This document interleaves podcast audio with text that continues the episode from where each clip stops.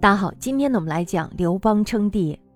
在公元前202年的时候，刘邦呢正式称帝，建立了大汉王朝。因为刘邦呢建都在长安，也就是今天的陕西西安，所以呢历史上称他建立的汉朝为西汉，又称为前汉或者呢是先汉。刘邦呢是西汉的第一个皇帝，历史上呢称他为汉高祖。刘邦能得到天下并不是偶然的，正如他自己所说的，要论出谋划策，决胜千里之外，我不如张良；要论治理国家，安抚百姓，筹集粮饷，我不如萧何；要论带兵打仗，战必胜，攻必取，我不如韩信。这三个人都是人杰，我能用他们，这是我能够得到天下的重要原因。项羽呢，他有一个范增，而不能好好的使用，那是他所以失败的缘故。刘邦看得很清楚，是吧？的确是，如果项羽当时要是听了范增的话，说不定这会儿天下就是项羽的，那么现在可能就叫了西楚了，是吧？所以说呢，刘邦说的是很有道理的。的确，像张良、萧何还有韩信这样的人呢，都是能够独当一面的人杰，还有许许多多有各种长处的人才，在帮助汉高祖争夺天下的过程中，个个都立了大功。在汉朝建立以后呢，为巩固封建统治做出了贡献。刘邦呢，在建汉以后，他采取了一系列恢复经济的休养生息政策。大家想想，在秦末的时候，秦朝呢是如何挥霍人民的生命还有人民的钱财的，所以呢在那个时候其实秦国他已经把这一切都给掏空了。刘邦他自然要做的就是休养生息，让人民重新过上安定富裕的日子，这是他立国的根本。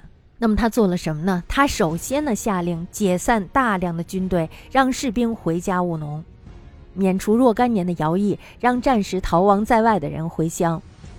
为什么呀？这主要就是为了不让田地荒芜，而且呢还发了原有田宅，并且他还释放了一些奴婢为平民，对匈奴呢采取了和亲的政策。那么这一系列的措施呢取得了良好的社会效果，还有就是经济效益，为汉朝初年经济的恢复发展奠定了一个良好的基础。西汉初年，出于政治军事的需要，刘邦呢这时候还分封了一批异姓王。大家知道那一批人都跟着他出生入死，是吧？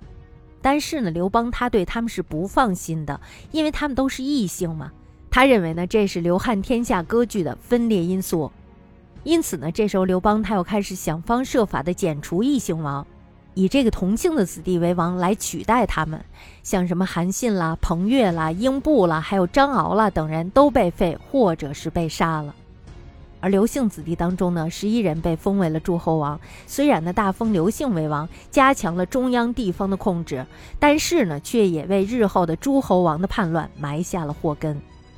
刘邦他不明白人心都是一样的，他可能觉得刘姓即使你要是起义了的话，那么天下还是姓刘，可是这个刘姓跟刘姓还是不同的，对吧？那么在公元前195年，汉高祖呢这时候他就知道自己已经不中用了，于是呢就带领着文武大臣到太庙里杀马宣誓，他立下了一个不许封异姓人为王的遗嘱。在场的人呢都照着刘邦的样子，每一个人呢都喝下了马血，发誓一定要永远遵守这个盟约。可是呢后来违反这个盟约的却是刘邦自己的妻子吕后。我们来介绍一下萧何，成也萧何，败也萧何，是吧？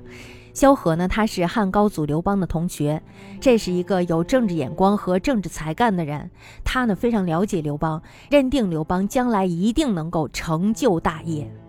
陈胜吴广呢，在大泽乡起义以后，萧何和曹参呢，这时候就派樊哙把刘邦找了回来。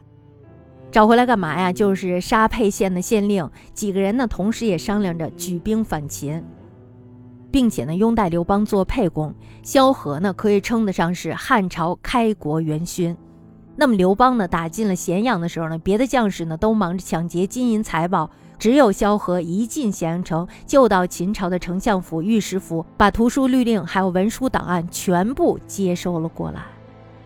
这是一批极其重要的经济、政治、文化资料。有了它以后呢，就使刘邦对全国的山川险要、郡县户口以及社会情况了解得一清二楚。对于打败项羽统一天下起到了极为重要的作用。